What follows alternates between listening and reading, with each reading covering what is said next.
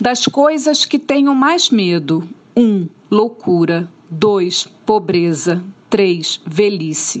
O louco tem muito acesso, o pobre não tem nenhum, e o velho esquece o que tem. Quando eu crescer, não vou ser adulta, até porque uma palavra feia sem musicalidade, palavra sem musicalidade não serve, diz meu tio pianista. Então adulto não serve, nem renda, nem per capita, nem osmose. Os talentos das mulheres na minha família foram proibidos porque são danosos. Quando eu descobrir o meu talento, fujo para bem longe. Nem penso em felicidade, só penso em morar em outra galáxia. Nunca conheci alguém feliz. Todo adulto é triste e toda criança quer ser adulto. E o velho só se lembra de quando era jovem. O velho diz: No meu tempo era melhor. Mas em todos os tempos houve loucura e pobreza e idoso. Então, qual tempo é bom? Quando a minha mãe diz aproveita a vida, eu não entendo e fico querendo aproveitar a vida de qualquer jeito. A vida é antes de quê? Esse ano descobri algo. Às 5 horas da tarde existe sol dentro, mesmo que chova. Se você comer pão francês e molhar o pão no café com leite, é quase a mesma coisa de ter uma varanda. Quando eu morar sozinha e falar felação sem ser internada, vou à padaria pedir pão, leite e café às 5 horas da tarde todos os dias. Vou me sentar na varanda junto de Tuntum, meu cachorro Beagle, que é a mesma raça do Snoopy, e molhar o pão no café sem interferência externa. Sol dentro.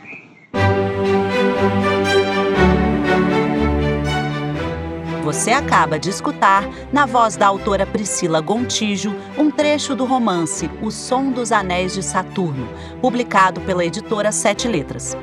Carioca radicada em São Paulo, Priscila orquestra memória, alucinação e realidade para construir a história da loucura a partir do olhar de uma menina de 7 anos até sua maturidade, misturando diferentes gêneros textuais, listas, diálogos e vozes distintas ouça a apresentação da obra pela escritora, dramaturga e pesquisadora Priscila Gontijo.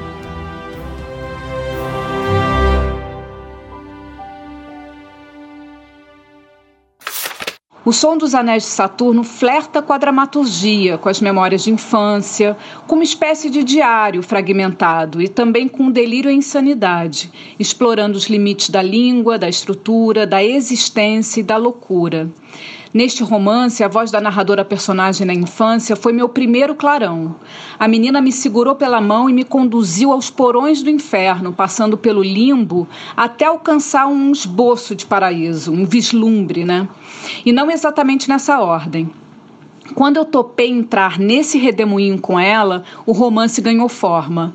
Eu escrevi seguindo a travessia dessa menina, respeitando a sua voz, o seu ritmo, seu humor e densidade, em suma, suas deambulações. O tema da loucura me assombra desde a infância, porque o doido é só. O ser humano tem a necessidade de ser compreendido, mas se há um corte, uma ruptura no caminho, o isolamento torna-se uma inevitabilidade. Então, quando alguém não se encaixa nos ditos padrões de normalidade, se desvia né, dos planejamentos sociais, isso acaba afastando, excluindo essa pessoa. E ninguém quer intimidade com a loucura. E por ser um assunto incômodo, um tabu, importa vir à tona. A literatura é uma forma de iluminar, de abrir espaço para aquilo que é inviabilizado ou negado, né? E esse livro só poderia existir enquanto romance, que é um gênero dialógico, plurilinguístico. Por si só, ele incorpora outros gêneros literários. Então, essa pluralidade de vozes, de, discursos, de estilos, é, permite a criação desse personagem à beira, no umbral da existência.